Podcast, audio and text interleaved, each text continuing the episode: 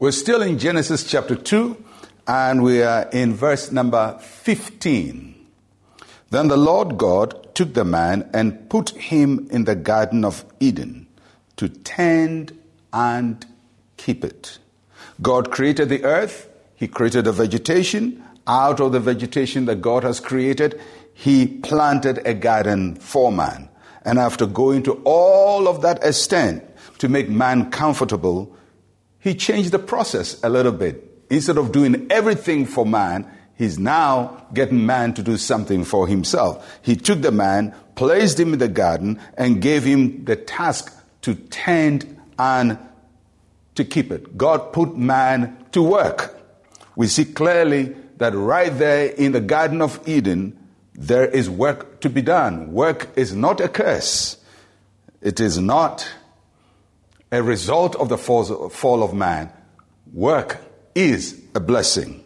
Work allows us to partake of God's creation, and work that God gives to us is related to the place He has planted us. If wherever He puts us, we're going to work. Two words I want to, or two phrases I want you to take uh, note of. The first is tend it. Tend it.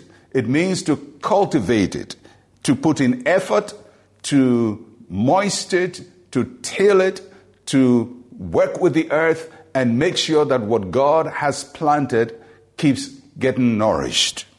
And there are things that God wants us to do uh, to nourish what He has given to us, to work to make sure that what He has given to us doesn't die. And then the second phrase is keep it. It means to watch over it, to protect it. God has given it to you. He's planted a garden for you. He has blessed you.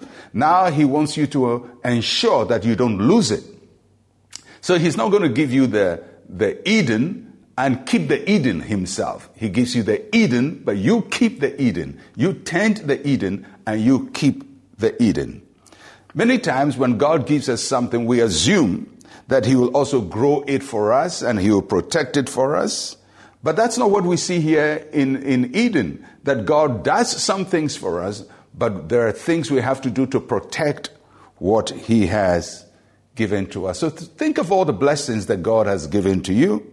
Think of life, health, friendship, love, marriage, gifts, talents, opportunities. Think of how happy you were when God blessed you with all of these things. Were you so thankful?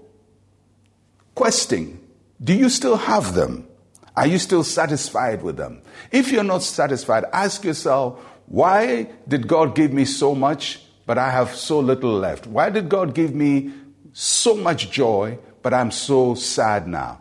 Because in Eden, God doesn't keep the garden for us. We tend it and we keep it. Whether it's a marriage, it's a job, it's a friendship, it's a relationship, it's your health, it's your body, God will give it to you, but you must tend it and you must keep it. If you don't, you're going to lose it. And it wouldn't be because God didn't bless you or didn't give you an Eden. It will simply be because you didn't put in the work to tend it and to keep it. And that's what I want you to understand that there's so much that God gives us, but we have to tend it and keep it. And I pray that He helps you to tend your body, your life, your marriage, your relationships. Keep what He has given to you so it is not taken away from you. Let's pray. Say with me, Heavenly Father, thank you for all that you've given me.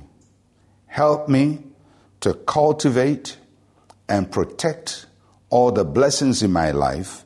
In Jesus' name, amen. Tend it, keep it. That's your responsibility. I'm Pastor Mensa Otabil. Shalom, peace, and life to you.